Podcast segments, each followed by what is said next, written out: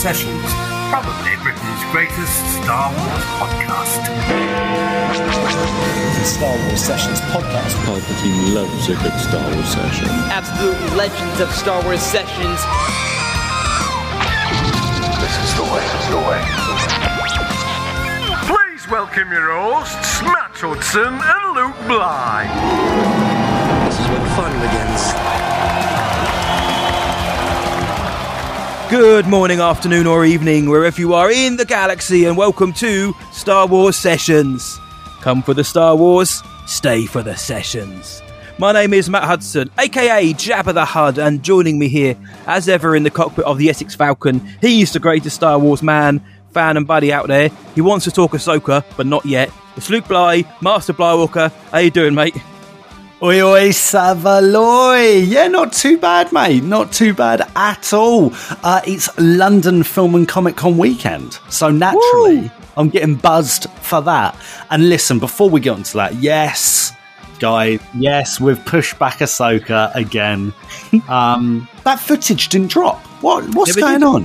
What's going on? Elon Musk said, "Nah, you got 600 tweets. We're, we're, we're shutting it down for those few hours because about three hours prior to when it was supposed to drop, you know, Disney or Lucasfilm had, had mentioned we've got some Ahsoka stuff dropping on their official Twitter channel, and it has been confirmed, oddly enough, that because Twitter wasn't uh, operate fully operational."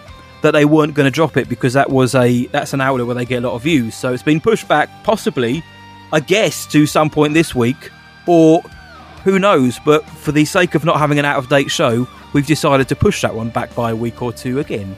But it'll be worth the wait. Yeah, it will be worth the wait. it will be worth the wait, you know. Um that maybe I mean maybe it's a little far away, but maybe they'll do it at San Diego Comic Con. That's when I would do it now. Now When is that? Now, now eh, that is from Thursday the 20th of July, 2023 to Sunday the 23rd of July. It makes sense, So it's it's in 2 weeks time. So you're even going to drop it next week or the week after. If you're dropping it the week after, have a little Lucasfilm presentation at San Diego. Why not? Just do just do something small. Doesn't need to be major. Do an Ahsoka pre- uh, only presentation. Mm-hmm. Why not?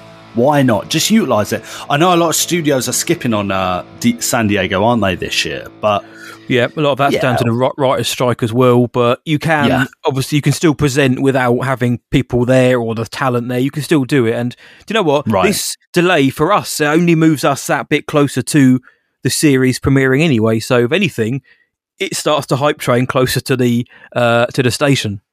That's true. Next month. Ahsoka comes out next month. That is wild. Obviously, this is the first episode of July 2023. Welcome aboard the Spice Train. Um, yeah, LFCC this week, weekend, London Film and Comic Con. We're going to be there Friday, Saturday, Sunday. We are going to be in the Star Wars zone with other Star Wars people like Fantha Tracks, like Jedi News, Generation Skywalker, Dave the Rave Tree is going to be there with his stall. Oh, and there- there's going to be loads of good South stuff. Yes, yes. Is that is that Ross or is that me? That's Jamie Richards. That is Jamie. Ah, the mouth of Jamie. the South End. Jamie doesn't even live in Southend. I don't think Jamie Richards. He lives. he- lives close enough, but Near like, enough. he- yeah, I'll give his address out later. Yeah, well. oh, Jamie Richards. Yeah, he's going to be there, isn't he? Of course. Um, listen, we're doing a few panels, guys. We are doing a few panels. Um, these are the ones that are confirmed. Okay, it's all been a little bit up in the air, you know, because of guests and you know things like that. Availability. But on on on the Saturday, this is the, like, guys, put this in the calendar. On the Saturday, London Film and Comic Con at Olympia, we are going to be sitting down with uh, in Ingvid. Ingvild Deila. Ingvild Deila, who uh, how how do we know her, Matty boy? And I better get She- her name right before we interview her. But yeah, go on. you'll have to, you'll have to phonetically spell it out on your uh, on your interview cards. But uh, Ingvild Deila was the body double uh, for Princess Leia in Rogue One at the very end there. So she stood in for for Car- the young Carrie Fisher. Big deal. That is a huge deal. Looking very, very, very excited for that. Uh, and then again on the Sunday, we've got another panel. Oh, and that's at, by the way, Uh, the one with Leia, that's at quarter to two on the second stage. Quarter to two on the second stage, okay?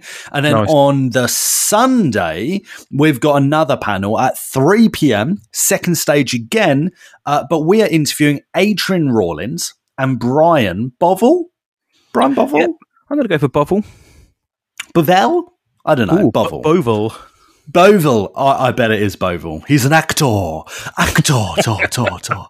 Um, yeah, one of which is known for uh, being uh, Harry Pooper's dad. Am I right? Trotter.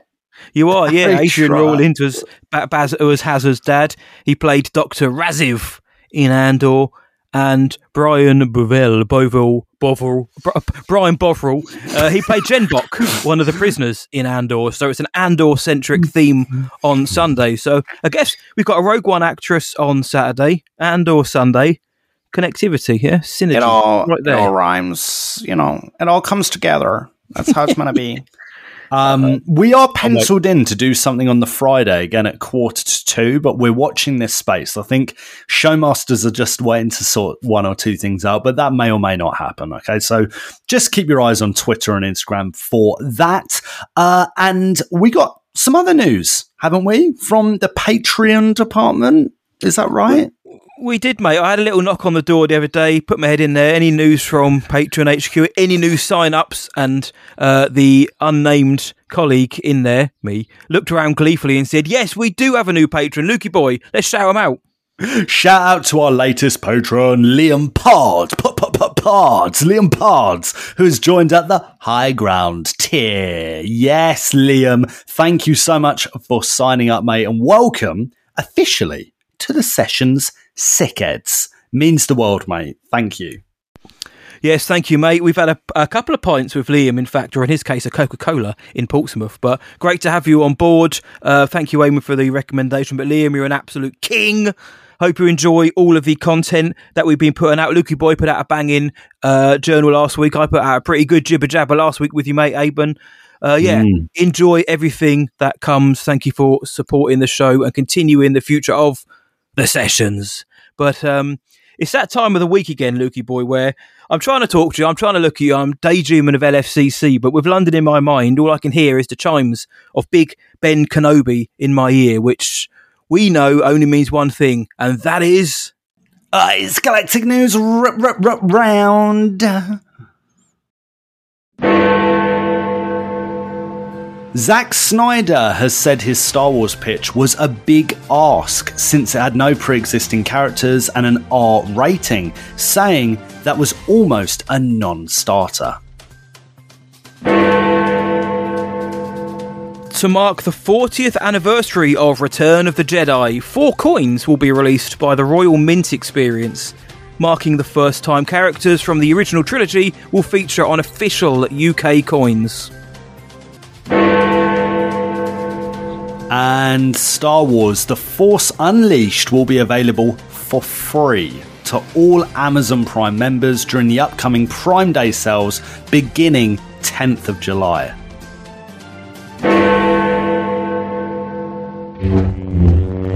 Hi, this is Mike Quinn. I played Nien Nunb in the Star Wars movies, and you're listening to Star Wars Sessions, probably Britain's greatest Star Wars podcast. Now, in the absence of an Ahsoka episode, we thought, well, what can we do which will be just as spicy and leans into that Disney Plus streaming series?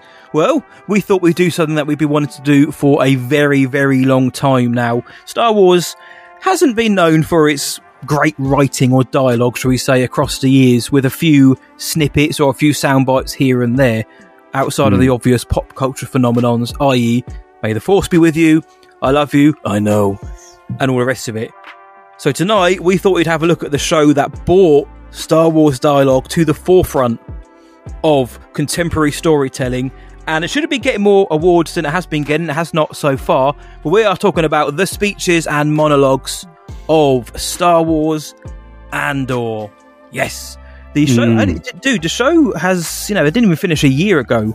I thought this had been out for about a year and a half now, two years, such as the way it's kind of lived with us and become embedded in our in our kind of Star Wars consciousness now. But it's only been it's only finished like nine months ago, maybe. But uh, Andor was widely um, congratulated by the masses, by the critics, certainly for its new approach to Star Wars, to its approach to storytelling. The fans, some loved it, some were a bit lukewarm on it. Excuse the pun. But Oh. before we talk about the the speeches, again, just for the newbies out there, or just to get the Andor juices flowing. Now, uh, what you know, what were your thoughts on Andor overall as a series? Uh, before we move into the speeches specifically, Come on. come on. Come on. Um, Andor is some of the best Star Wars ever. Full stop.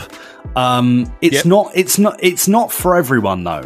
But that it's it's intentionally like that, which I you know I think is so brave and commendable from Lucasfilm and Star Wars. You know, do I at times wished it had uh, you know a few more uh, creatures and aliens? I still crack up. I still crack up. I still crack up at that. Like you did that joke of like, like at the Aldhani heist. So like, yeah, yeah, uh, uh, yeah. you know, that still cracks me up. But uh, yeah, no, I think there's one or two things missing from it at times. At times, you know. However, however, you know, is the is the show a bit slow? Yeah. Is could it do with a bit more maybe charm? Maybe that's classic Lucasfilm Star Wars charm. Maybe. Yeah. But my word is this show hard to critique in my opinion. It is oh, it's phenomenal on so many counts. The writing is is superb. This, this this is a show that can compete with the best of the best. And I don't know if if we can get things like the Mandalorian, the Book of Boba Fett, Kenobi, and Andor all in, you know, the same kind of era. You know, I don't think that's always a bad thing because it shows that Star Wars can be diverse. Star Wars isn't just like one thing, and it's not just goofy and jokey. It's not just serious all the time. It, it, it can be all of those things. So I think Andor is almost the epitome of showing Star Wars and Lucasfilm to, to a certain extent, um, Lucasfilm's extent, um, their their flexibility and actually how many how many things they can do. So that's that's what I think, mate. I, I know you're not a big fan of Andor though. It's naff, isn't it, mate? Bit ropey, Yeah. bit slow, Yeah. a bit drop. Mate, it's the greatest. It's so good, man. In fact, Oh, what? you could just say Dandor would call it. Oh, yeah. Yes, it is. It's, uh, it's, it is, though, mate. I've been rewatching it in preparation for this show, uh, specifically the episodes which uh, focusing on those speeches. But I, I watched the Aldhani arc the other day because I had a proper itching to revisit the arc as a binge watch. Andor was a, is a brilliant like kind of binge arc watch.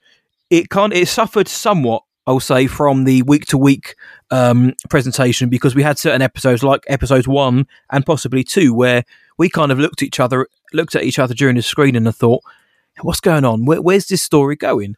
And then the Aldhani Right. arc started, and we thought, okay, this is a bit slow.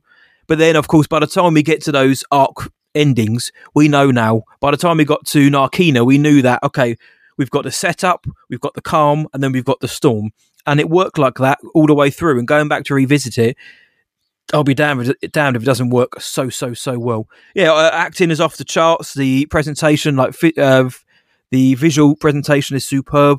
The dialogue is great. Everything about it, my man. the design. The design is great. My and like you said, you, you brought up a great point, mate. There's too many people nowadays in the fandom.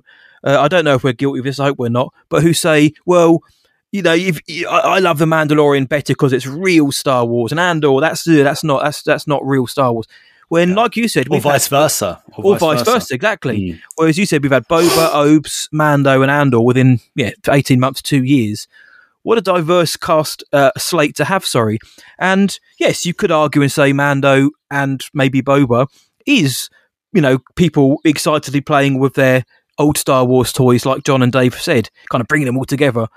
But then you've got Andor, which isn't that. It's totally different, and it shows what you can do outside of the kind of like the preordained restraints of Star Wars. And I think the two work brilliantly. Sometimes I want a bit of, you know, Boba Fett riding a Rancor fighting Cad Bane. And then sometimes I want, um, well, people eating blue blue noodles in the ISB in Andor, talking very very slowly about things which I didn't understand to begin with. Uh, We Oh. need that, and Andor's writing, like we said, mate, is for me it's the best writing we've had in Star Wars, possibly ever. In fact, I probably will say I think it is the best Star writing we've ever had in Star Wars in terms of kind of prestige TV and.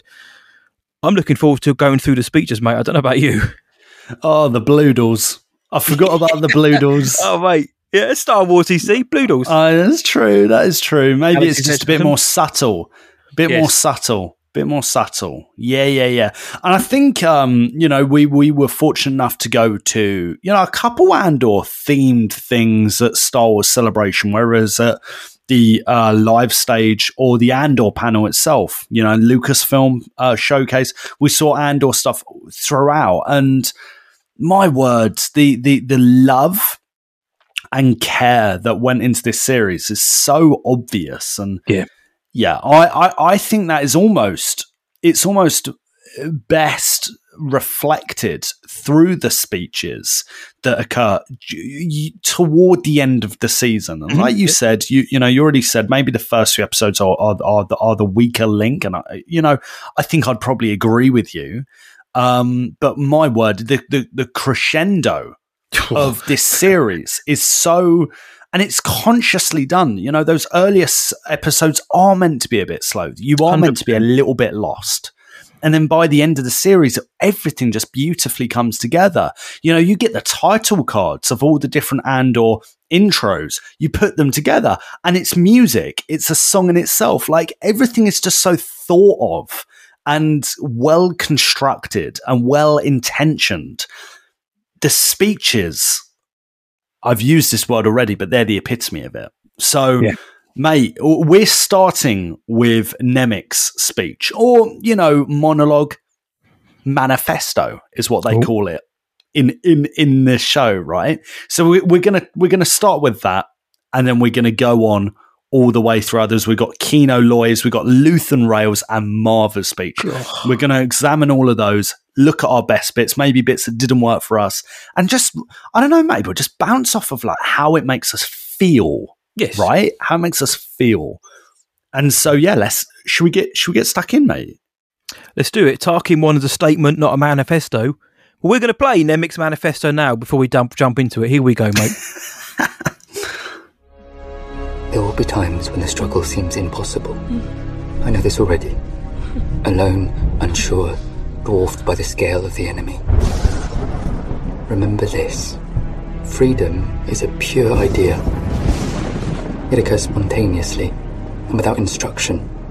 Random acts of insurrection are occurring constantly throughout the galaxy. There are whole armies, battalions that have no idea that they've already enlisted in the cause.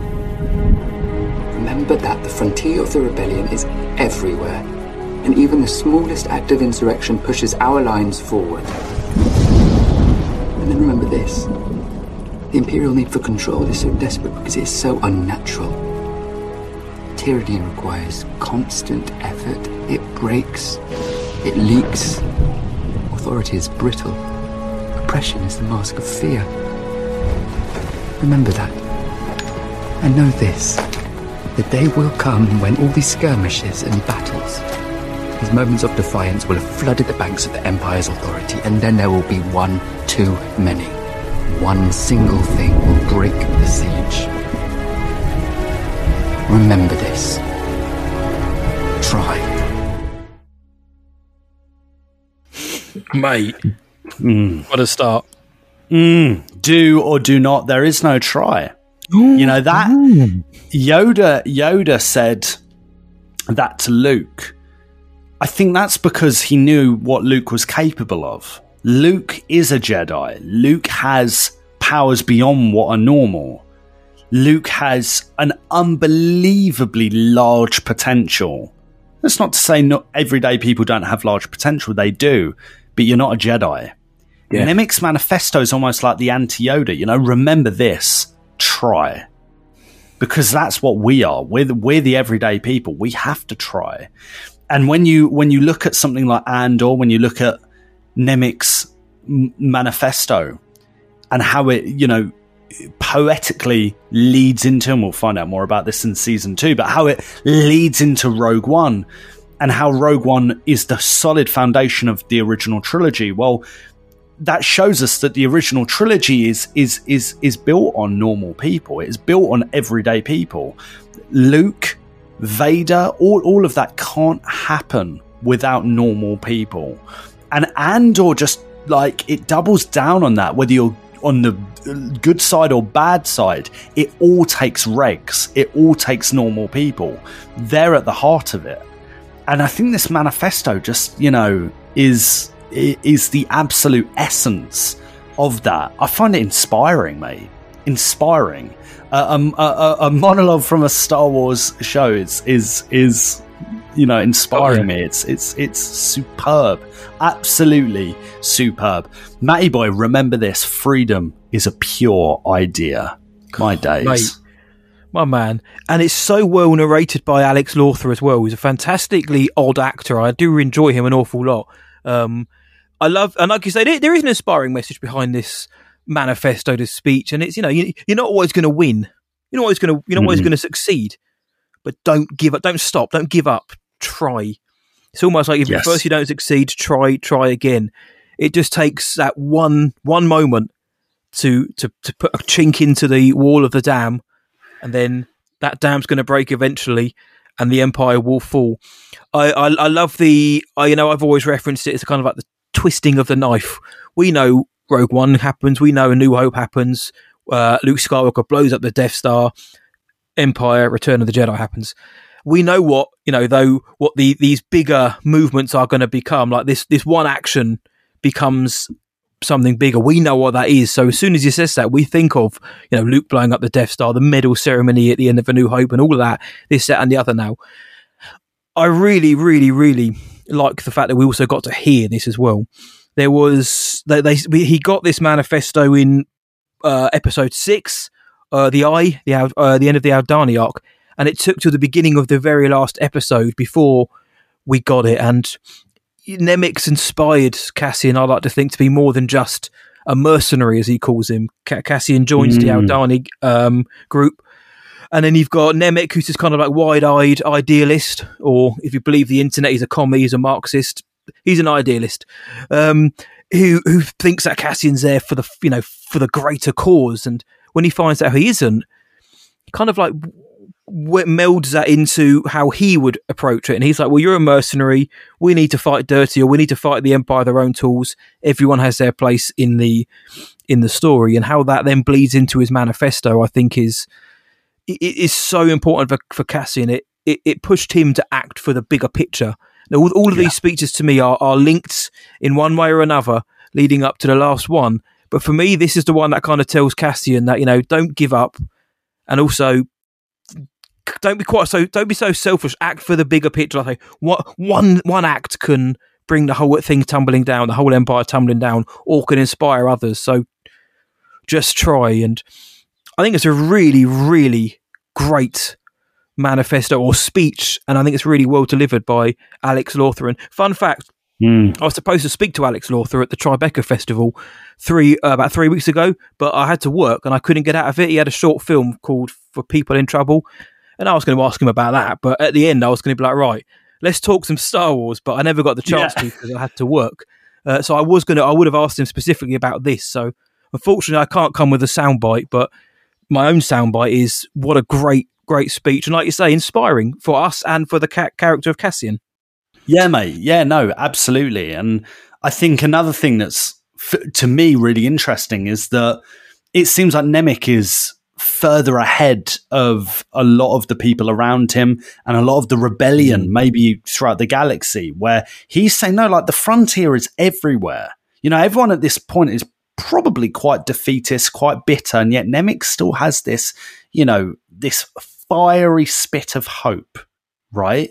To quote old big boy oh. Snoke, to quote Ross Sandbridge, like oh, you know, it's it's it's fantastic. It's fantastic that this like young guy who isn't your typical soldier, who's probably more of an artist, is is creating this art that can ultimately inspire Andor to maybe rethink his position in this whole picture. It is this Yep. writing, it is this speech, it is this manifesto that precisely drives Cassian into an ideology, into arguably a faith. A faith Mhm. that one day the Empire can be brought down. And faith is, as we say a lot on the show, it is an integral theme to Star Wars. Integral theme to Star Yep. Wars. I adore it, mate. And, um, you know, I love that he says, and remember this the imperial need for control is so desperate because it is so unnatural. Oh, mate. Oppression is the mask of fear. Oh my days, come on. Come on. Tyranny Come on. requires constant effort. It breaks, it leaks. Authority is brittle. He's saying that it's completely unnatural, especially humans. When you think about it, you know, I'm a history nerd. R- humans ruling hu- humans is so complex, so, so nuanced. And this writing just summarizes all of that. All of that. It, it- it is really unnatural. It really is unnatural, especially when you know it's it's the Empire, aka the bad guys. Yeah. It's it's it's beyond normal, and what I think Nemik is saying here is that well, the the the, the rebellion is natural. This is organic. It's only a matter of time. Freedom's a pure idea. B- exactly. So you've got almost machine versus nature, just summarized in the speech. My days, this is beautiful. Absolutely beautiful. Remember this, try. What a what a speech. Love it. Love it. And that's only the first one, mate. Uh, according to Wikipedia, the whole thing's called The Trail of Political Consciousness, and this was one extract. I wonder if we'll get any more of Nemik's manifesto in season two, mate. I'll be interested to see I if they that. go further. Yeah, Mm. I'd like to see it because Mm. you know they're going to write it well. The same writers are on board. There's a new guy coming on board who's uh, apparently a big Star Wars fan as well. I can't remember his name now, but uh, same writers. So here's hoping, mate. So Nemik's manifesto. Oh, sorry, go on, my friend. No, no, no. Sorry, mate. Because the, the irony is, uh, as much as I adore the speech and I adore the monologue or quote unquote manifesto, it's not really a manifesto. By definition, it's not really a manifesto. So that's why I think maybe we'll get you know more details on it. You know, because it's it's more about policy. It's it, it yeah. May- Maybe, maybe from a certain point of view, it's a it's a manifesto, but you know, it's like we need a bit more bad, specifics than that. Do you know what I mean? Maybe it's what the New Republic was built on or something. But anyway, I'll ignore it. I love it. Maybe I'm wrong. If I am, if I've got this muddled up, email us. Let us know. But yeah, uh, sure we've got some will. other speeches that are just as amazing and great to dive into, aren't we, mate? mate. Let's let's let's without any further. The next one we're now moving on to the incredible episode just called One Way Out. We haven't got one, mate. We've got two, but let's not get ahead of ourselves. Let's start now with Andy Serkis and Kino Loy addressing the inmates of Narkina 5. My name is Kino Loy. I'm the day shift manager on level 5. I'm speaking to you from the command center on level 8. We are at this moment in control of the facility. Is that the best you got? How long we hang on, how far we get, how many of us make it out, all of that is now up to us. We have deactivated every floor in the facility. All the floors are cold. Wherever you are, right now, get up. Stop the work.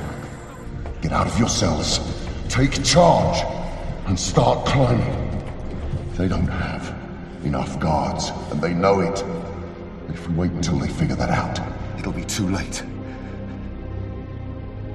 We will never have a better chance than this. And I would rather die trying to take them down than giving them what they want. We know. They fried a hundred men on level two.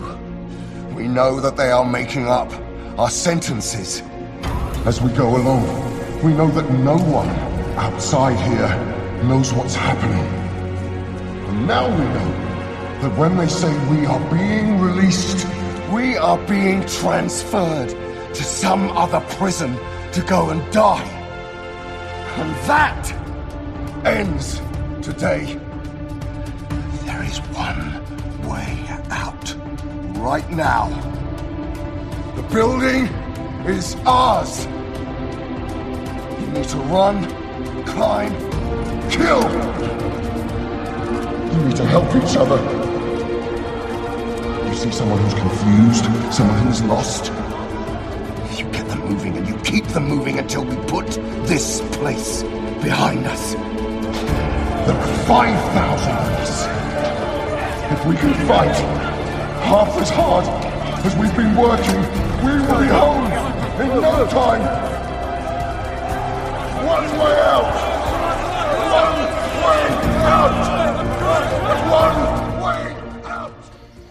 Oh. Andy Serkis was the surprise inclusion anyway. He wasn't on the cast list, he wasn't on any of the posters, and he just decides to come along and steal the show, mate.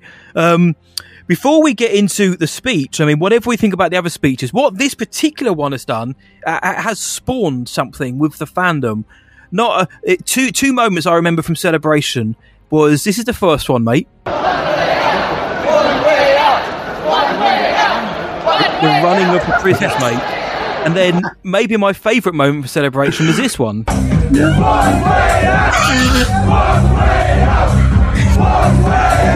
Oh, mate, a, bu- a bunch of tanked up Brits on the dance floor at Cantina too. As soon as the beat dropped, one, way. It's become, uh, in the fandom, it's become, that they've got this is the way, uh, one way out, everything involves a way, clearly, but it's really captured the imagination of the fandom in, in such a way that we know Gilroy or the Gilroys were taken aback by because we we saw we've seen them and their interviews where they didn't expect it, it to come to this, but here we are, and it's become this phenomenon and great because Andy Serkis absolutely eats it here. He is he is fine dining with this speech.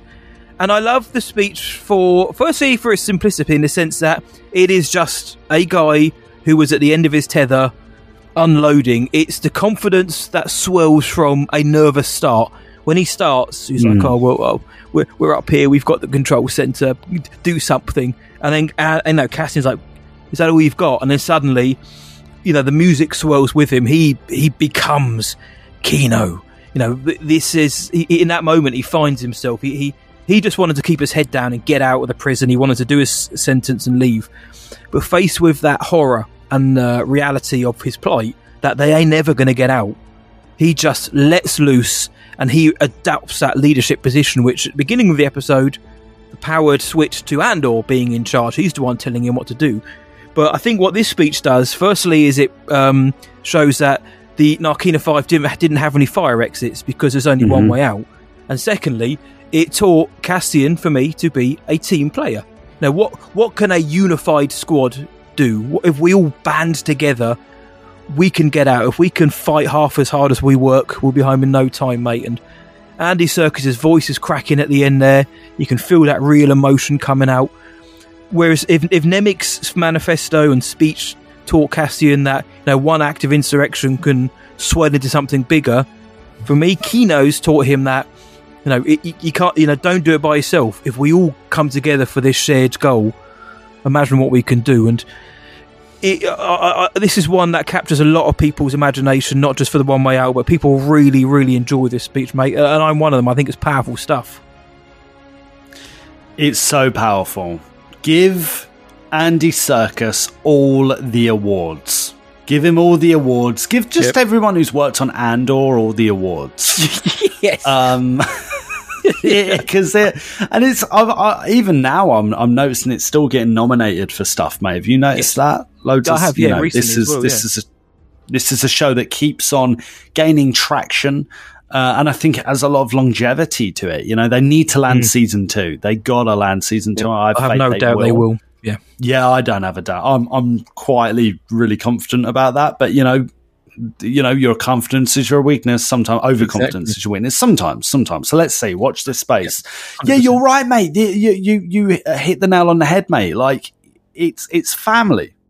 It's family, found family, almost forced family. You know, they're forced into this small, uh, you know, unnatural again concentration of prisoners who have been unfairly sentenced of all ages and creeds and abilities, and they- they've been living a lie, haven't they?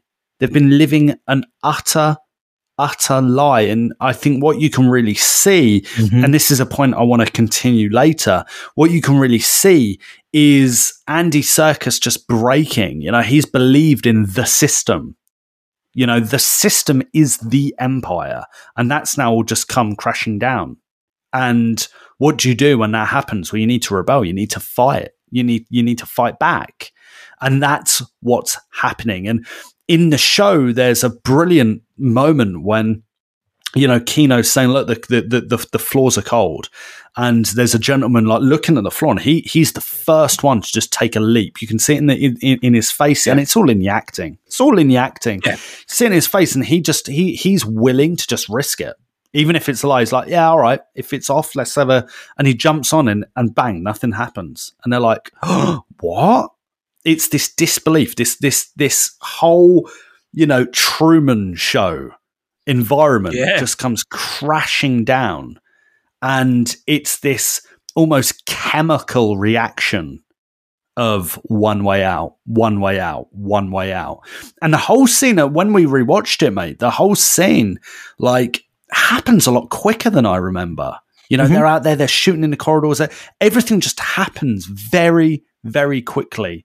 And of course, it leads to the the the infamous "can't swim" moment, which Can't is swim. just the, it's poetic that Kino gives this gives this speech because he cares. And he's willing he's willing to see what happens even if he does or doesn't make it out alive which you know hasn't been confirmed. So yeah mate wonderful wonderful speech wonderful speech here in andor uh, episode 10 right 10th episode one way out That's right, mate. Yeah, tenth episode, and it's uh, we mentioned the music and a lot of props. I've got to go to uh, Nicholas Britell. His music throughout this season is outstanding.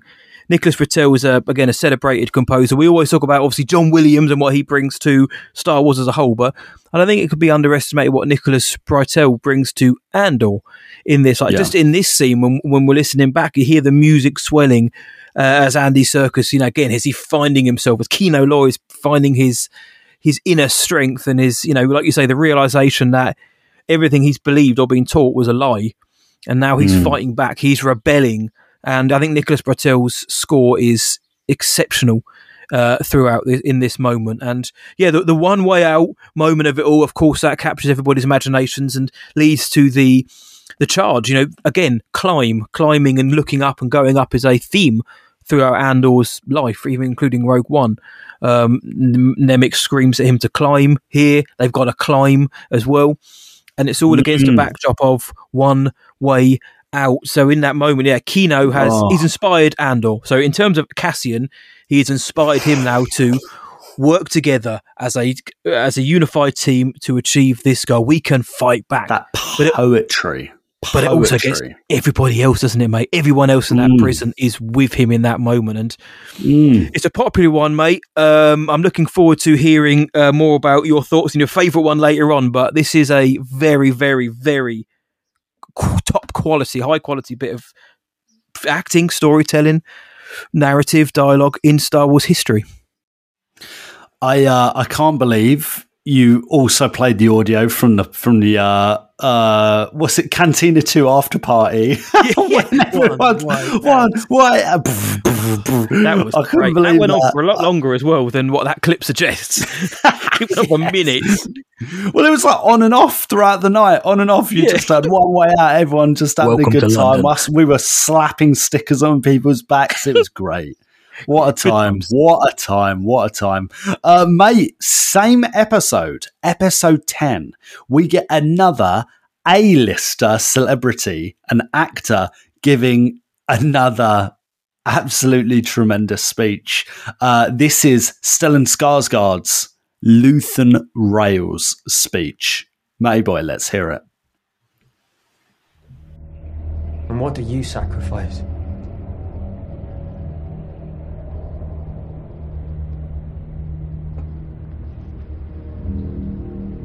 Calm. Kindness, kinship. Love.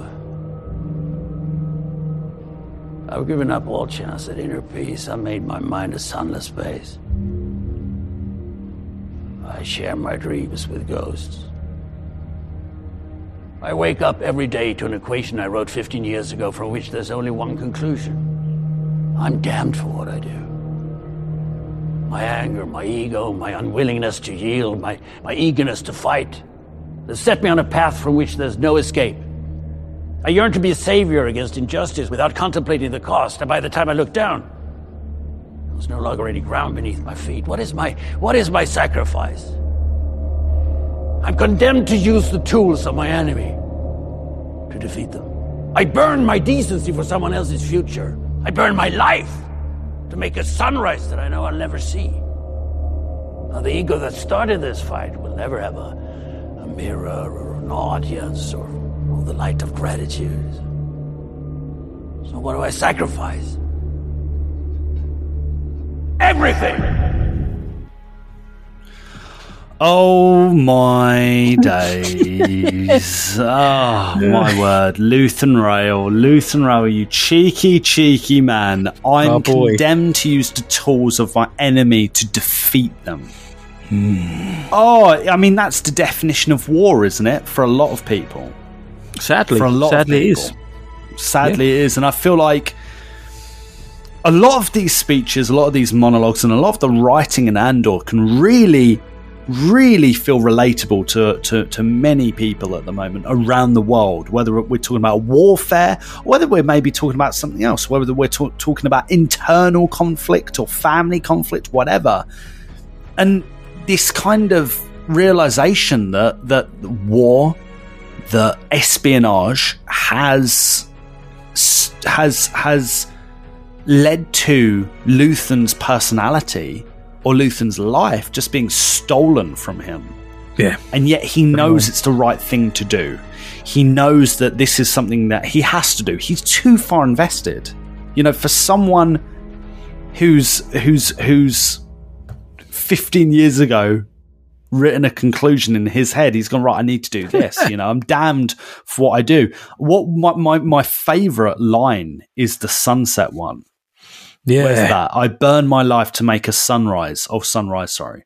I burn my life to make a sunrise that I know I'll never see.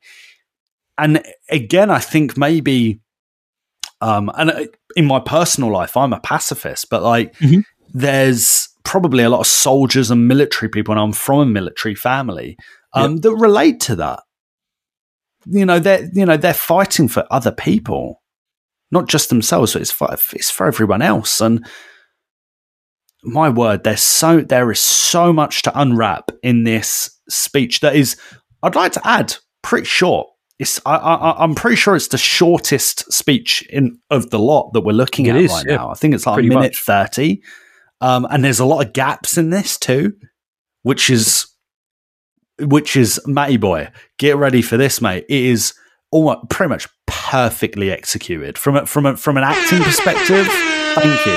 Mm. It- it- like the, he he says calm pauses, kindship or kindness, kinship. Oh my word! The, You like the it, level of acting here is off the off the chart, mate. It's absurd. Yeah. What are some of your favourite bits from it, mate? Because Yeah. I, could, I could just go on and on. it's almost too good to be in Star Wars, and I say that with all the love for my favourite franchise in the whole wide world. This is this transcends almost what we've seen before. Um, so this is yeah, this is the selflessness. This is all about the sacrifice. Again, it plays into Andor's story as well.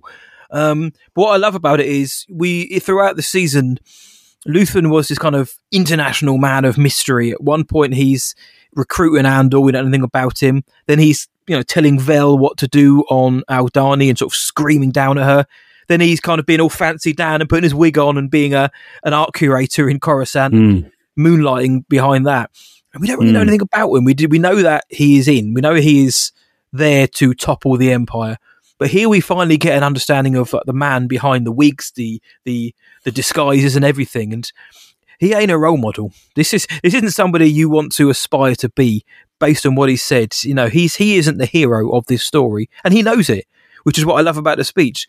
When he has when he has to use the tools of his enemy to defeat them, you know, he's out there having to cause insurrection. He's having to cause this. Uh, you know, he's encouraging this oppression in order to get people to fight back. So the and of course the the toll that comes from that is uh, obviously uh, Uh, doesn't bear thinking about, but he knows, unfortunately, that is what needs to be done. And he is the guy who's got to be the one saying, yep, yep, yep. Anton, Anton Kreegyr, the separatist guy, yeah, let let the ISB massacre them because if they know we're coming, they'll know there's a mole in the ISB, which is what this whole thing's about. He's willing to let 50 people die for the for the cause. What we see on Ferrix, you know, the uprising there, and on Aldhani, he's willing to risk everything to again had another chink into the armor of the empire, and he knows that. And that's what I love about this speech. This isn't a speech saying, "What have I sacrificed? Everything, and I'm so great because of it." He knows that you know he's like you said, hundred percent. Like his his life, he sacrificed his life essentially for this. He wakes up every day to an equa- equation he wrote 15 years ago, from which there's only one conclusion: I'm damned for what I do. Doesn't matter what happens. Mm. You know that's that's his legacy. He's never going to see the end of it. He's not going to know if this was ultimately successful or not. You know, he's gonna. He, he he says he yearns to be a savior against injustice without contemplating the cost. I love that as well. I love that. This again, it's kind of like Nemik almost. It's like idealistic viewpoint. But then when you're in the trenches, by the time we look down, there was nothing there. He'd he'd lost himself. I I think this is such a brilliantly written speech. And what I also like about it, mate, is it doesn't necessarily feel naturalistic to me. It doesn't sort of feel feel like the thing that if you ask me, matey boy, you, you look a bit down. What's what's up? You know, if I delivered a speech like this to you in in the pub and be like, mate, you know, I Mm. share my dreams of ghosts, mate. I'm I've made my mind a sunless space. It doesn't feel natural. And that's but it works in such a brilliant way. It's very kind of theatrical and Shakespearean, which fits the character of Luthen. As we know, he hides behind these disguises. I really, really like that. And um, again, a su- superbly written speech, brilliantly portrayed. Well, it, it to, to just like um to expand on that, it feels Hmm. to me like Luthen as a character is i- i- is in solitude, you know, Yeah. and he's I- and I and I think that's the point of a lot of the speech is he I've made my mind a sunless space, you know, I share my dreams of ghosts. I think he yeah, that to me just screams like he's Oh, he feels he's on his own. Yep. And maybe it's necessary that he needs to be on his own. And he can't have those attachments. You know, he needs to be separate. He needs to be individual. He needs to have this space between him and maybe a moral compass at times for this idea of morally what's right, which is paradoxical in itself, right? But you, you, I, I, I feel like with a speech like this, this is something that's just brewing. This is something Oh, that's oh, just yeah. him. Oh, yeah. He he's thought about all of this, and this is what this is. This is something that goes over his mind over and over and over and over Mhm. ag- and over again. And so when the mole asks him, like, "What do you sacrifice?" Like he, he's like, "Mate." I think about what I sacrifice every single day, every single Oh. minute. While you've got a family, while you've got a missus and you've got a kid on the way, yeah, I haven't got any of that. And and, and, Oh, Luthen probably wants that. Luthen, Well, he I had it as well. point- You know, he did. He, well, I, I think when he, the way he Right. "What did you What did you give up?" and he kind of knowingly, kind of almost like ruefully says, "Love." Like he had to give it all up. Yeah. Of course. And I think what's so poetic about this is that that someone like Stellan is the the almost the prototype. I'm I'm looking for another word, but almost like the prototype for someone like Mon Mothma.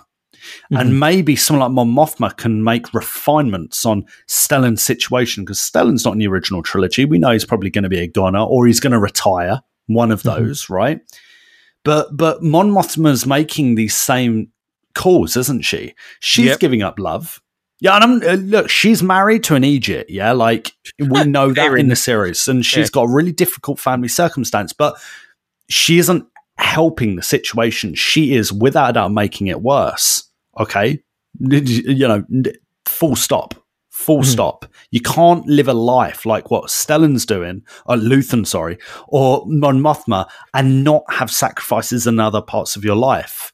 Yep. And I think maybe, maybe someone like Mon is gonna going to take notes mm. and learn from Luthen's character to maybe have a bit more love and a bit more compassion, because ultimately that's what the rebellion is for. But maybe you need someone like Luthen to get things going, to make these very, very difficult decisions. Because this, and this is the thing with Andor, this is war. This is Yeah. war. This is espionage. This is the real deal. Yep. You know, and that's what he says. He burns his decency for for other people, oh, for Oh, my someone God. else's future.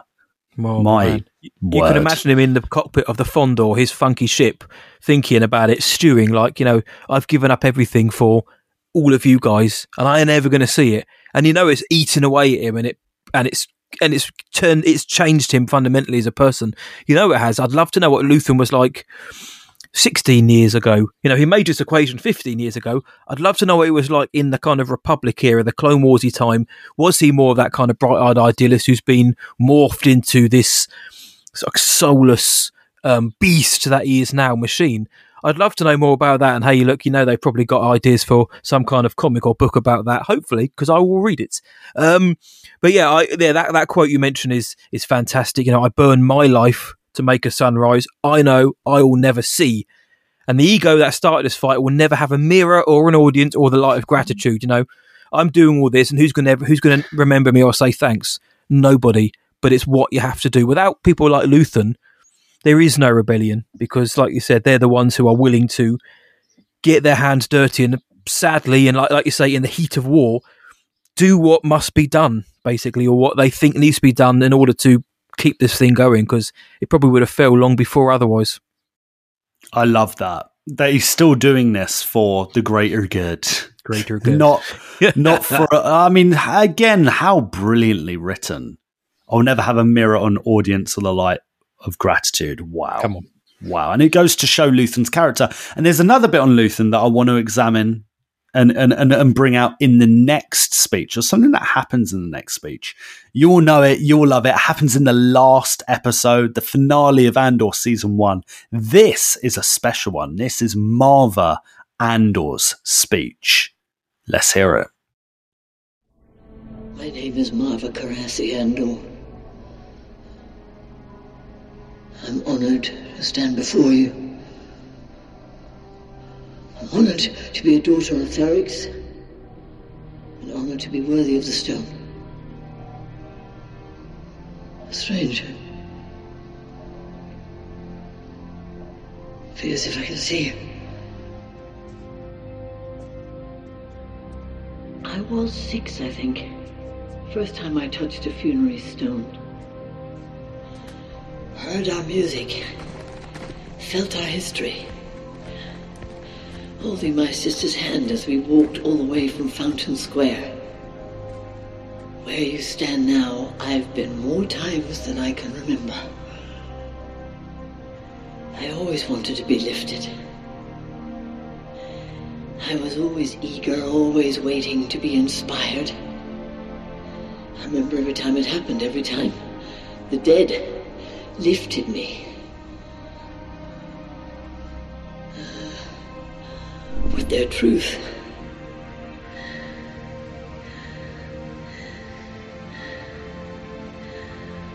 And now I'm dead.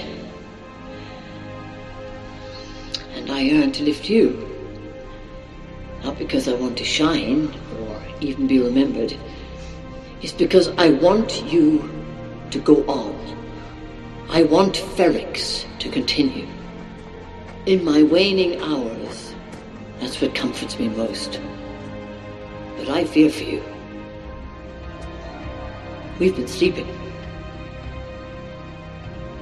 We've had each other and Ferrix, our work, our days. We had each other and they left us alone. We kept the trade lanes open and they left us alone. We took their money and ignored them. We kept their engines churning, and the moment they pulled away, we forgot them. Because we had each other. We had Ferrix. But we were sleeping. I've been sleeping. I've been turning away from a truth I wanted not to face. There is a wound that won't heal at the center of the galaxy. There is a darkness reaching like rust into, every, into everything around us. We let it grow, and now it's here. It's here, and it's not visiting anymore. It wants to stay. The Empire is a disease that thrives in darkness. It is never more alive than when we sleep. It's easy for the dead to tell you to fight. And maybe it's true. Maybe fighting's useless. Perhaps it's too late. But I'll tell you this. Could do it again, I'd wake up early and be fighting these bastards from the start. Fight the Empire! What a way to end off the finale. The old familiar places. The speech that has got uh, people talking across the internet. Uh, should they have said this? Should she have said that? She says, fight the Empire, and it works 10 for 100 fold better because Maarva does.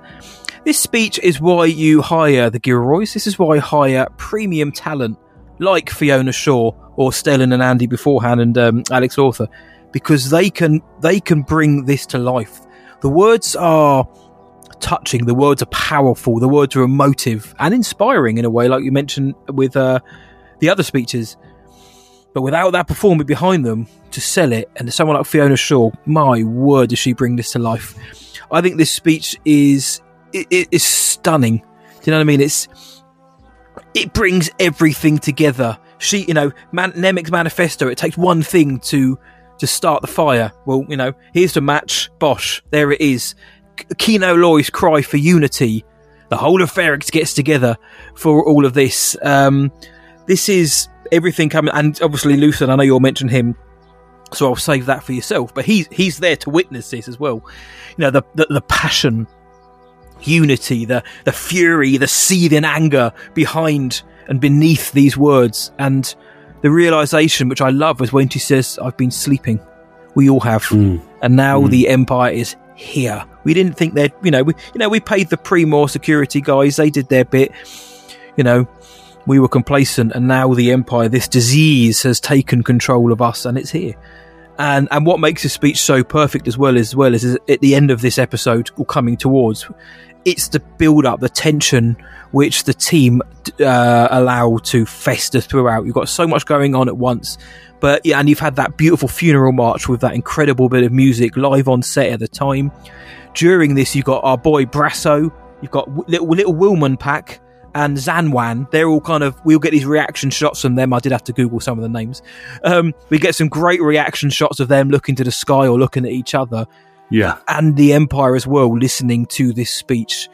It is uh, it is a masterclass in the culmination of what certainly the episode was setting up, but the arc and the season in, itself. And I, I love how it starts as this kind of smaller story about Maarva. What as a kid she'd walk these streets, and um, she always wanted to be one of the daughters of Ferrix, and she always wanted to be there for everyone.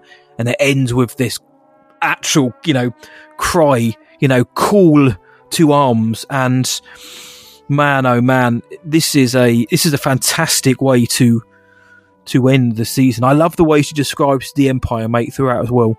You know, the, the kind of adjectives and the terms she uses. I think this is an extremely, extremely powerful speech, my friend. No, you're right. It is very, very, very powerful. Very powerful. Um, I, I something I wanted to bring up is that during this speech, you've got lots of people watching and reacting, which is what you've just said. And one of those people is Luthen.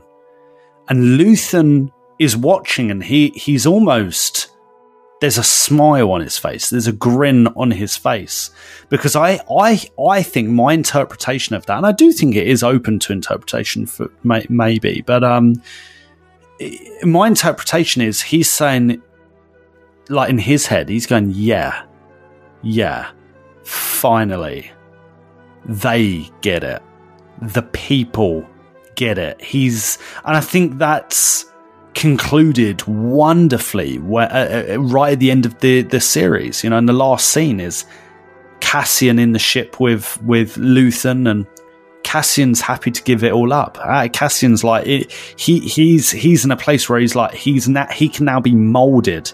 He can be used for a greater cause, for a greater good, and you just see a smile from Luthen.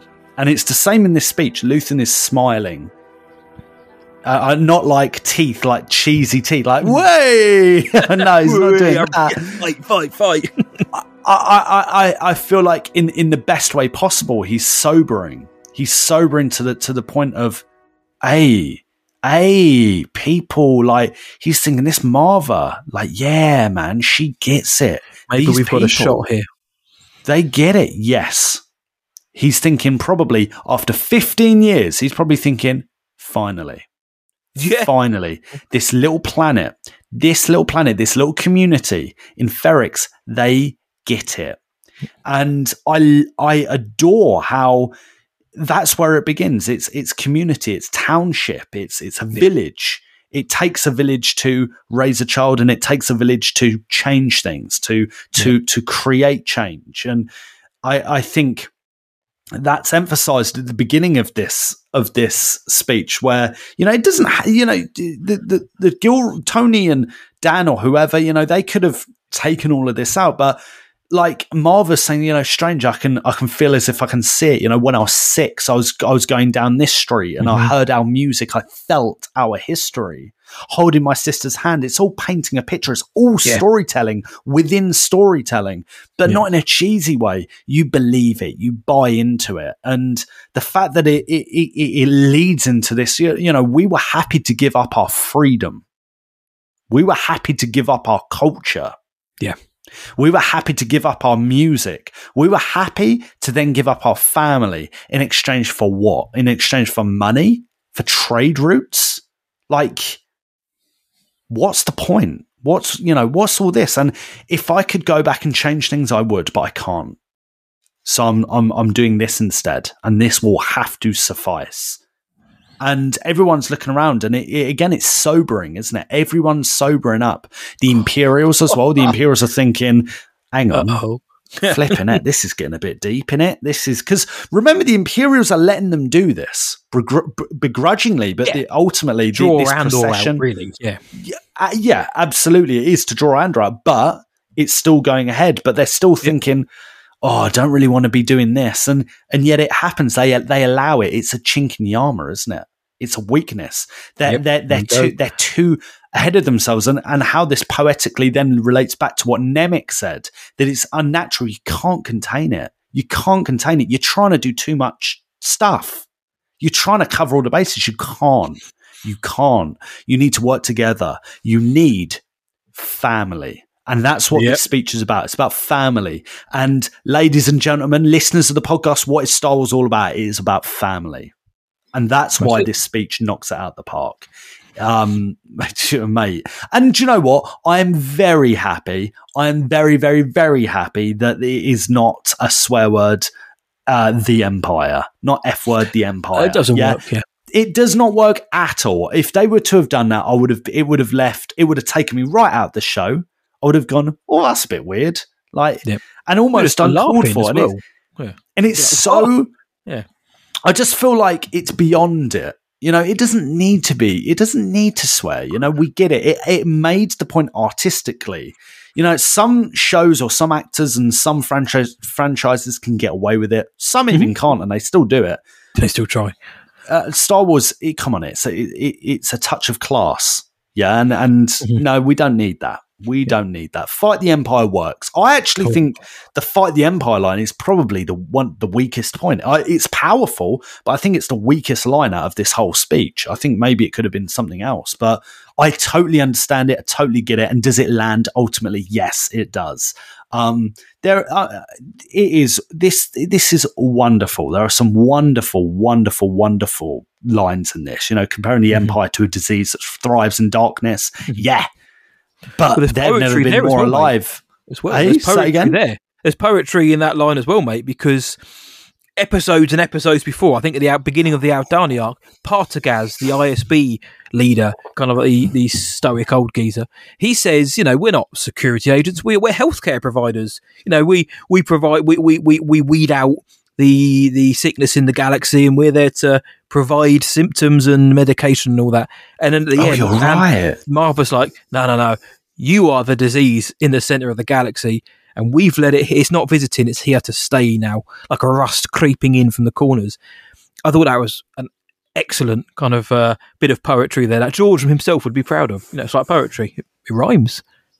I great point. Mm. Great point. Brilliantly brought out, mate. I that that that was not something that I picked up. So yeah, fantastic. Glad you brought that out, mate. Glad you brought that So out. I.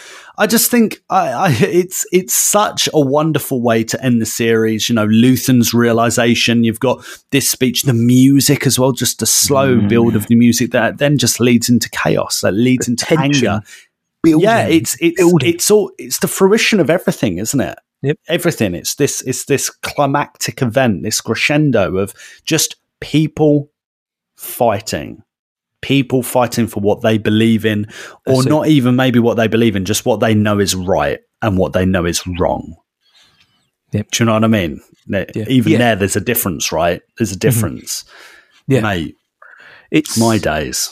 it's something else. And and and, during all of that, Luthen, you know, he's he, he- he's on the outside watching in. He's not he's not getting his hands dirty, mate. That's not his role in this rebellion, which we know now. He, he's watching everybody else um, do the fighting whilst uh, he stands there, quite safe. Apart from when Wilmon Paak throws that bomb and almost blows everyone to um, to hell and back. But yeah, br- brilliant. Like you say, the crescendo, the culmination. What this series did so well is is it built to these moments one way out. It built to this episode, Rix Road, the finale. The tension, the writing, the storylines all coming together and culminating in these speeches, which didn't feel showy. They didn't feel forced. They didn't feel unnecessary. They were uh, vital components. They're vital parts of the machine. And they were delivered expertly by Alex Lawther Andy Serkis, Stellan Skarsgård, and Fiona Shaw. Once again, as I've said in this show many times, you get the right people in the right places and give them the right tools, your job's nearly done. Tony Gilroy and Dan did such a great job, and Beau Willimon and the and the man them with the writing. And there were so many other great moments of dialogue in Andor uh, throughout, but these are the four that stand out the most. The problem with having four brilliant uh, speeches, mate, is the question I'm about to ask you. And I know you're going to throw it back to me, but if we had to pick one now and said, yeah, that is f- for us, like personally, which one do we think is the standout, the highlight, for whatever reason? It, what, what are you going for, mate? Because I have no idea what you think. You have no idea what I think, and I'm so excited to hear this. It's it, this is so tough. This is so so so tough. Uh, I think I think I'm gonna go with Luthens. Oh, Luthen Rael's because it, it's the one that's just resonated and stayed with me the the most since watching episode ten of Andor. Um, I think it's relatable to a lot of people, to a lot of different circumstances, and I I I mean, it's also punchy. It's not as long as the others. It's it's to the point and it's so well delivered, so well acted. It's got to be Luthen's, mate. I mean, yeah, but it's it's tight. It's, tough, very tight. And I'll tell you what, to, to rewatching the episodes and rewatching these scenes spe- specifically so we could record this Mm-hmm. episode of the podcast.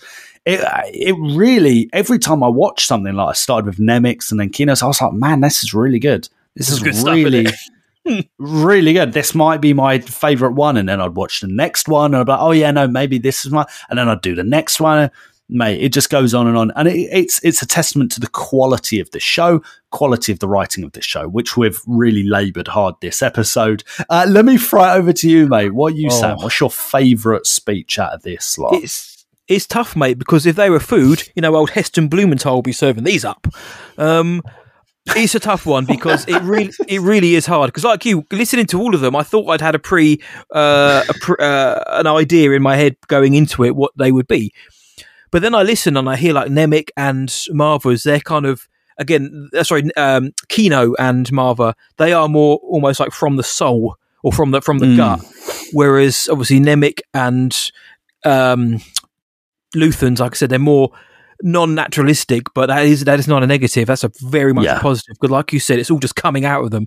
I love how Yeah. we have these two different types of um, deliveries. But I'm going to go with Maarva's speech for me, mate. It was it was a knife edge between them because of what it represents. Like the, that, it, it, the culmination of all of them in one go, expertly delivered, brilliantly written. What starts off as like a like a this is your life moment leads into a, a call to arms, you know, fight the empire and everything that comes from it, what everything it could lead to. But I just think the words are so powerfully written and so powerfully delivered.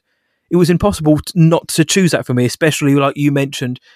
Yeah, everything's kind of bottlenecking in, into this moment during the episode, and it Yeah. was a it was a brilliant kind of release. But like you said, mate, it's it, it's paper thin between each four, uh, Mm. each of them, and I genuinely mean that. Tomorrow I might pick something else, but I, I think I'll stick with Maarva, mate.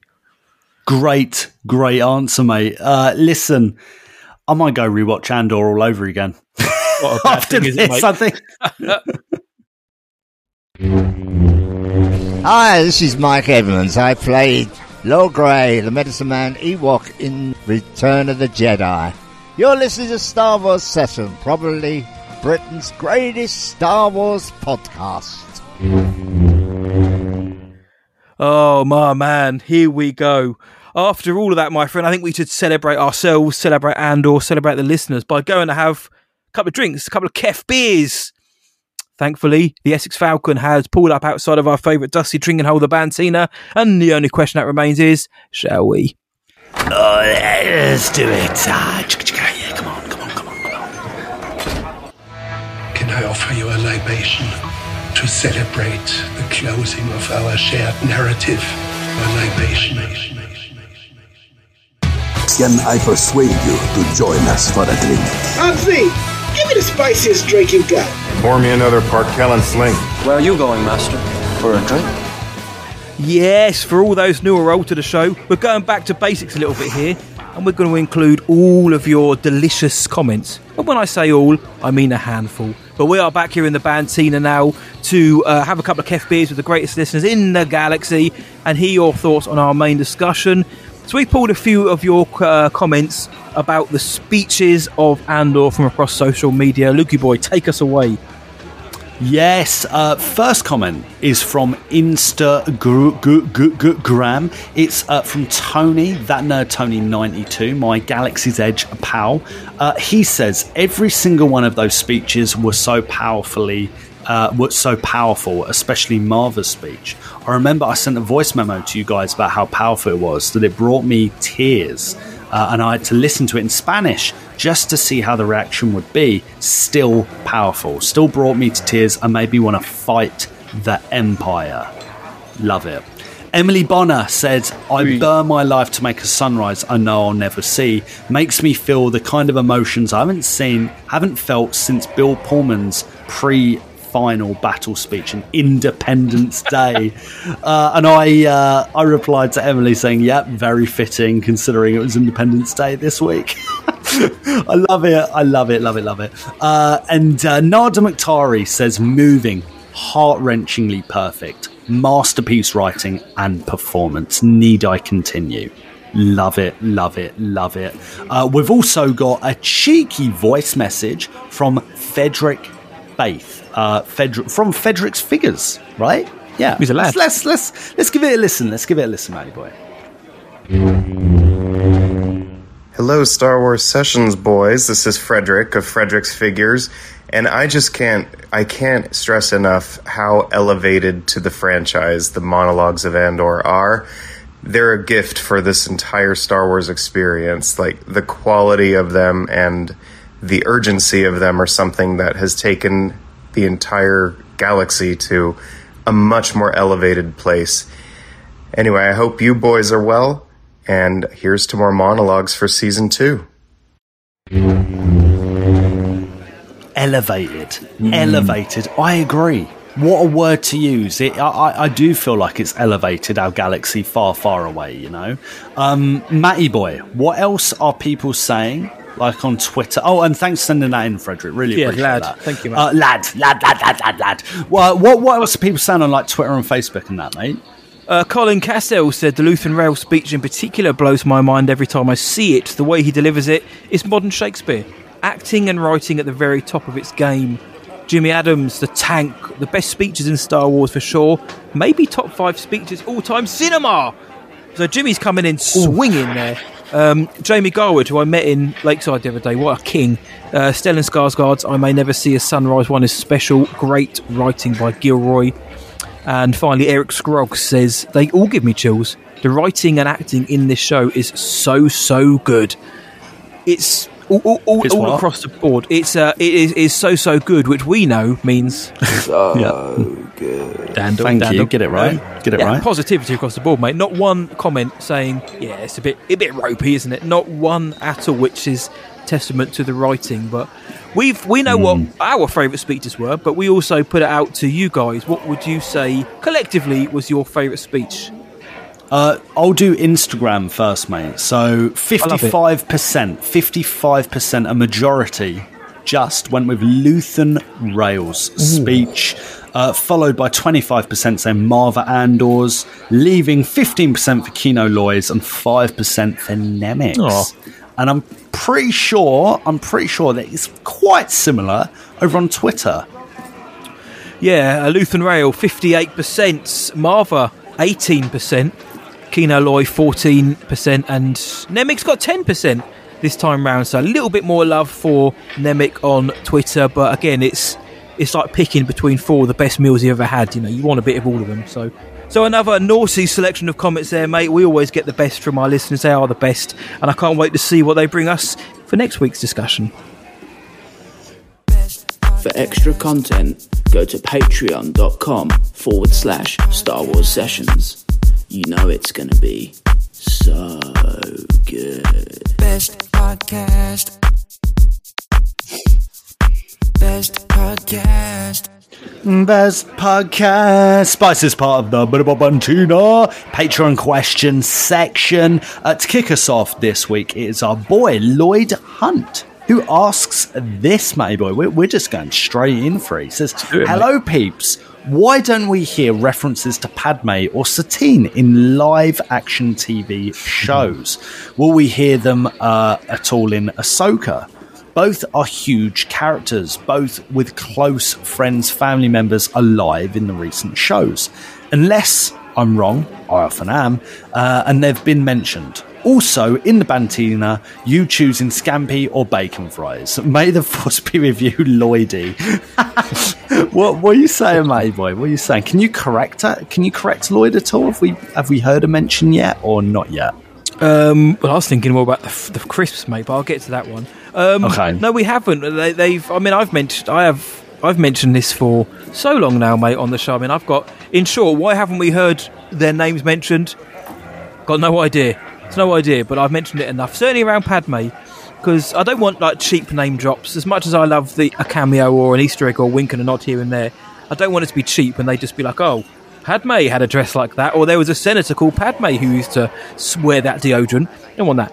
But the, the hmm. like Obi Wan Kenobi that had ample opportunity to mention Padme in that final fight between Vader and Obi Wan. Do you know what would what, what would Padme think if she could see you now, or something like that? Um, Satine, I know people wanted Bo Katan to mention Satine in season three, and I'm pr- I can't remember if they alluded to her or not, but they they didn't mention her name. I know that, but the same applies. You know, no, no, no, don't do it just for the sake of it. Make it mean something. Make it weighty.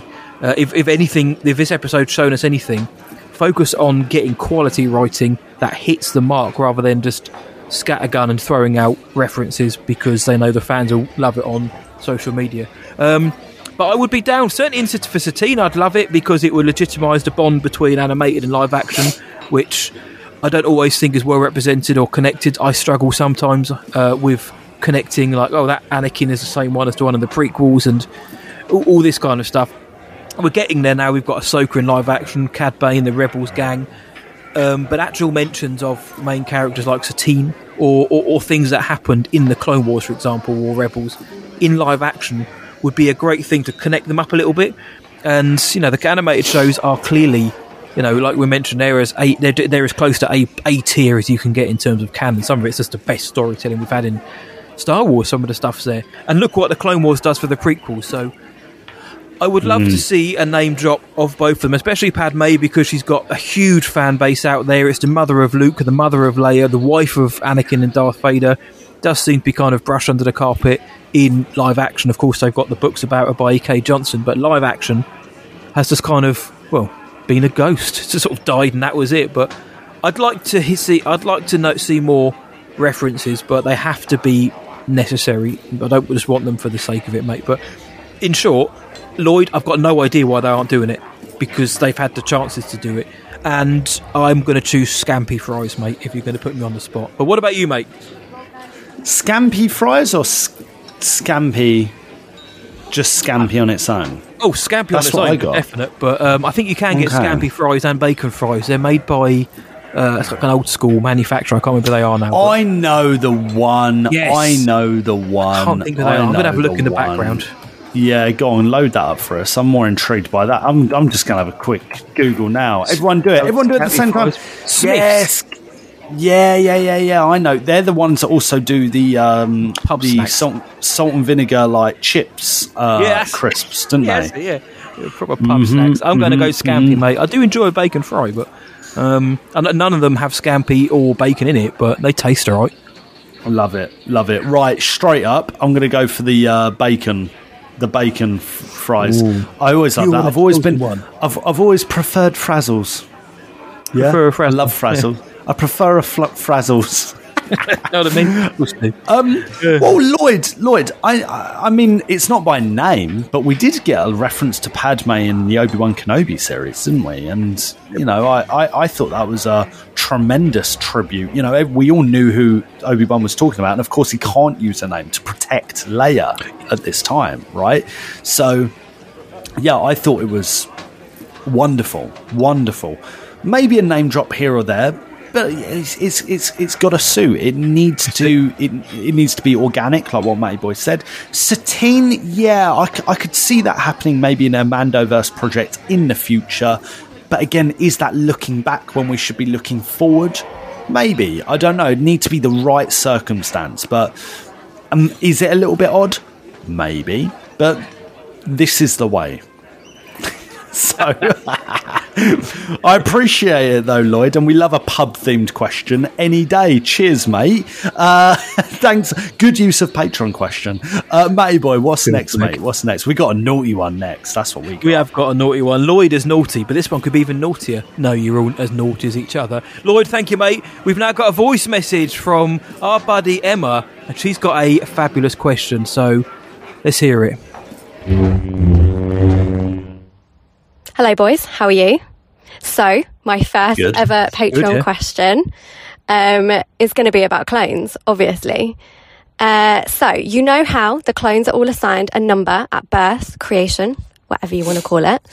Um, and this is supposed to be their identity. But the clones are having none of that. Uh, and they give each other a name.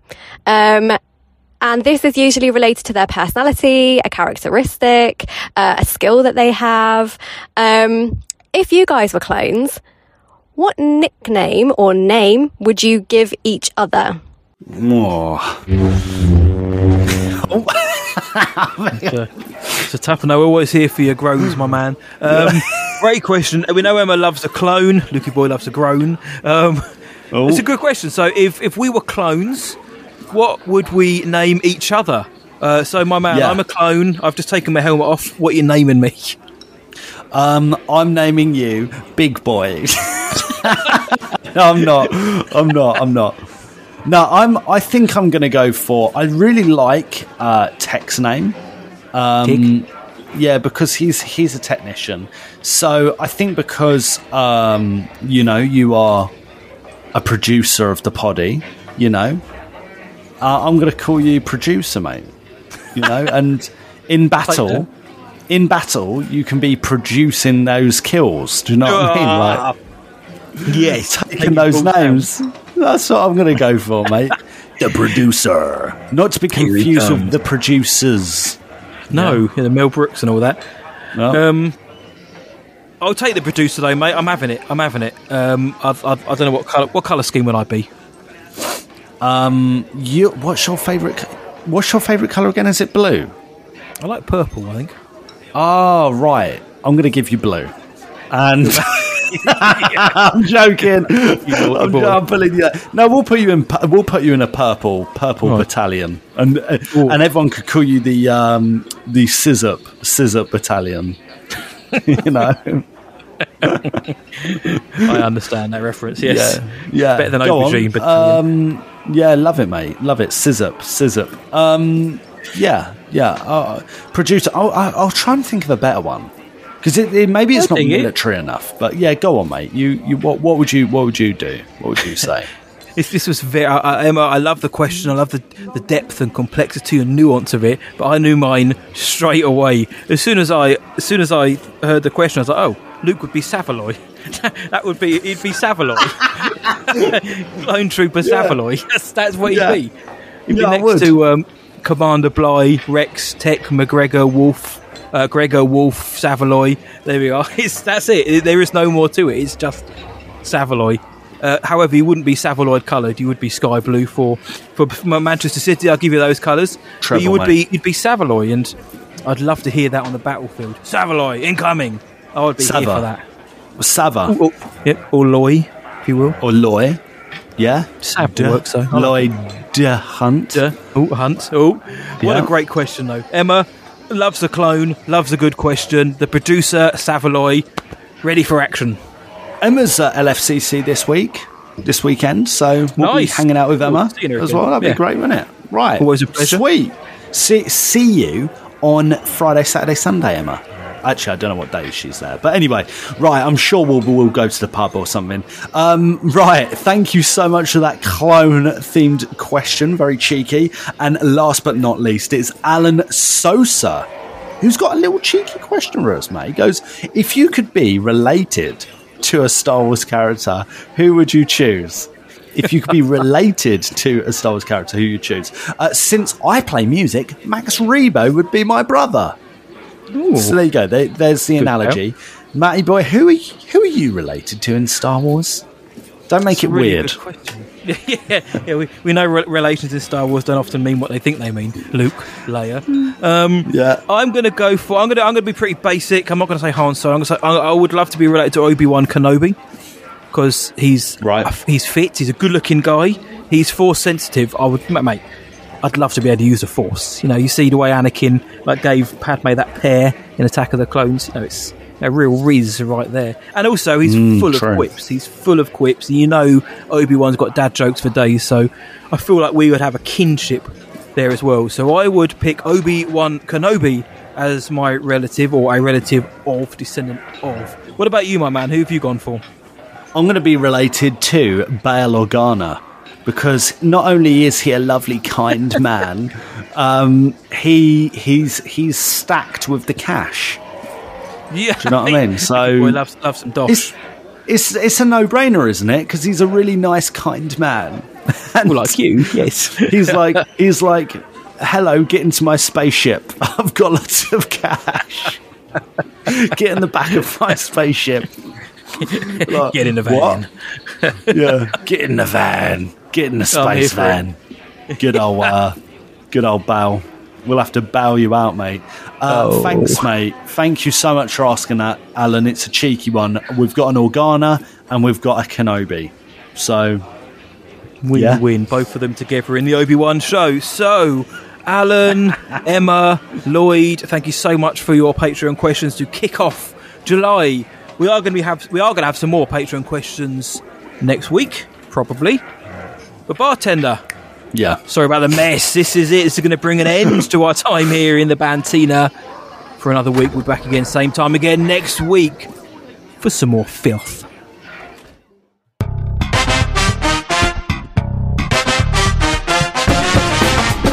Ladies and gentlemen, It's the Star Wars Sessions game!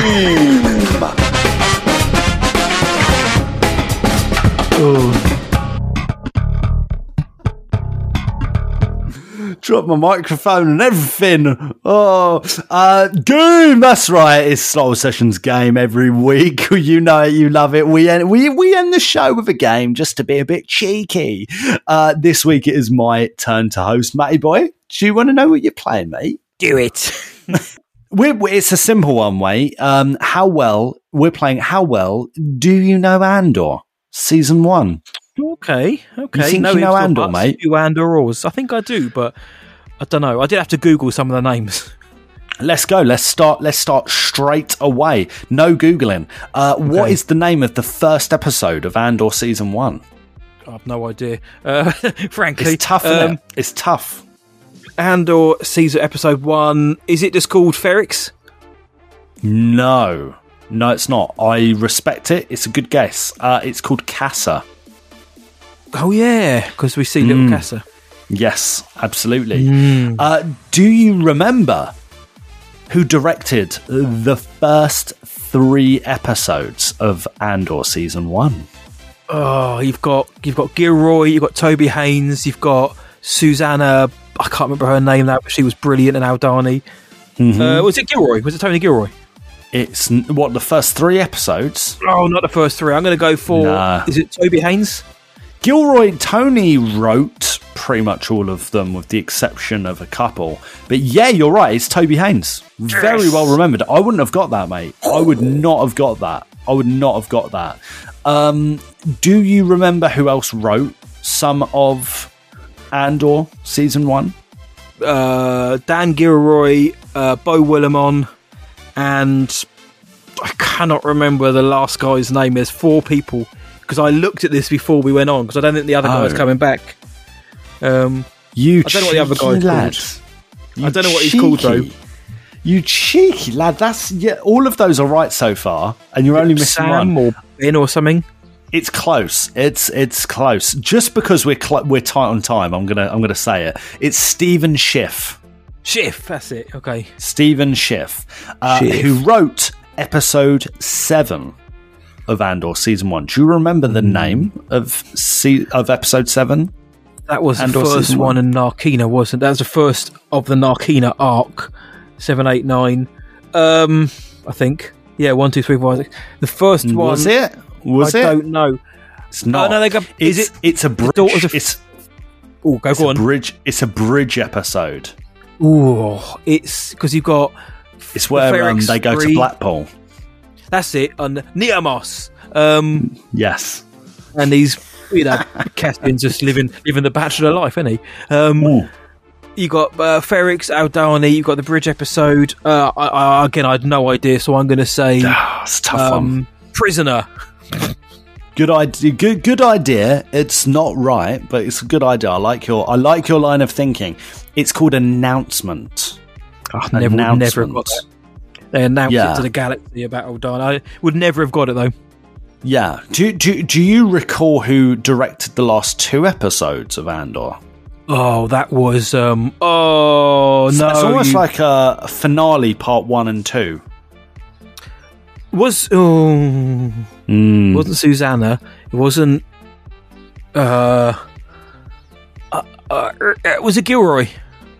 Because I know No. was it Tony Gilroy. No, Or was I- it? As far as I'm aware, Tony doesn't really direct. I don't think. I in the, was, oh, was it Toby Haynes again?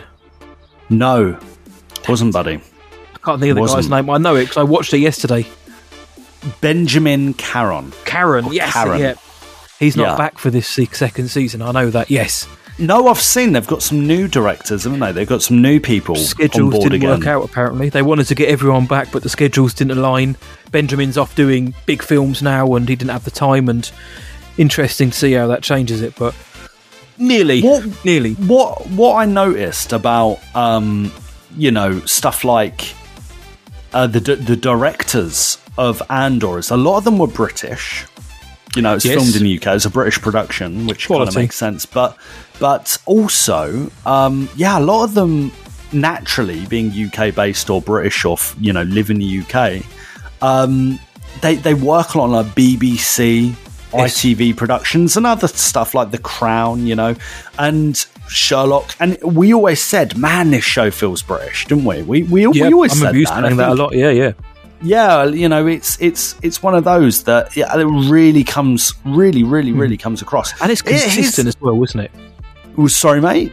The, the, the, the flavour of each episode is consistent, which maybe Yes. you can't say about the other shows. Even with different directors, it feels like the same story. But Yeah, carry true. on, my friend. True. No, no, no. You're right. True, true. Uh, but I think a lot of the practical sets and practical effects probably helps with that as well. 100%, yeah. And the editing too. The editing. Um, do you recall? This is a tough one. Do you recall when Andor first debuted? The original air date. You naughty boy. Um, this this really threw me. You know, this really threw me. I'll, I'll, say, I'll say this. I forgot. I forgot how long Andor was. Yeah, it's twelve episodes, and I think they right. They kicked off with the first. Did they kick off with the first three? Didn't they? They did. Okay, so I, that leaves nine. Twenty sixth of July, June. June. July, you think- July, July, July. You think? Nah. Nah, nah, nah, nah, nah, nah, Nah, nah, nah, nah, Because it was, uh, it was, it, it was after Super Star Wars Night, which was, Which was in August. Which was in August. Yeah. Was it twenty eighth of August? No. Oh, because I it finished in November, didn't it? Yes, It, of course. it was meant to be. I think it was meant to be August, and they pushed it back. Yeah, yeah. I- I might- Twenty seventh of September or something like that. Close enough. Twenty first of September, Oh. twenty twenty two, and it, it went ran into November. That's right. It ran all the way into, I mean, deep into November, mate. Deep Yeah. into 23rd of November, it finished. 23rd. Not that long ago. I'd moved house in that time, by the way. yes, you had. I in remember. that time, like, I literally moved. I went from I my flat remember, to yeah. my new place, and, like, it, I mean, it was a crazy time. Crazy, crazy, crazy And. Andor was And- there through it all. Andor, Andor was there for me, mate. Last question. Okay. What is the name of the last episode of Andor, season Ah, one? Rix Road. Come on. There we go. Yeah, boy. go. Clap, clap, clap, clap. Well done, mate. Good job. Good job. Good and that if that's this week's show. Hopefully, we've all learnt something. Did you play along at home? Let us know how you did. Mm. Probably better than I did for most of it. I got some of them right. But that is that, though. Great game. Great game. That is that for this episode of Star Wars Sessions, episode 211. But the fun doesn't end there. No one's ever really gone. Where can the world find us? Master Bly Walker. They can find us at starwarssessions.co.uk. Search for us on Twitter, Instagram, Facebook, TikTok, social media. Just search Star Wars Sessions and you will find us there. Drop us a voice note or a message or a question or just a thoughtful message, just a thoughtful thank you, I don't know, to our email address, which is hello there. At starwarssessions.co.uk and please don't forget about that patreon guys. We are close to 70 patrons which i don't think we've ever had. I don't think we've ever had 70 um so i think we're like one away so if you if you could be number 70 then like we we will just go mental. We will go crazy. Patreon.com forward slash star wars sessions or download the app and search for star wars sessions and you'll find us there. Loads of bonus content. It is all sick. It's a sick place for the session sickheads. Over to you matty boy. It is dirty. Little old sessions punching above their weight. Yeah, be like Liam Pard, sign up for the Patreon. But if you just want to support the show for free like you are now, keep listening. We love it. And also leave us a five star rating and review on your podcast provider of choice. Just scroll up and do it now. Don't even have to stop listening. Five stars really helps the show grow, gets new listeners in, it gets us up the algorithm and podcast rankings. And it's another way to hear from more of each of you every week. Yes, and please tell all your Star Wars friends about us. Tell your mum, tell your dad, tell your mates, tell your cats, tell your nearest Imperial mole, tell your Ewok, tell your cousin, the more the merrier. the castle spicier. Yeah, tell your nearest foul mouthed Scottish lieutenants from Andor. then it's the podcast you're looking for. so until next time, from me, see ya, and from Luke. May the force be with you always. Luke, he was a sergeant actually. Oh, Luke. Ah, chicka, chicka, yeah, come on. Ruth and Lale. Had to be done. Had to be done. I dig it. Yeah.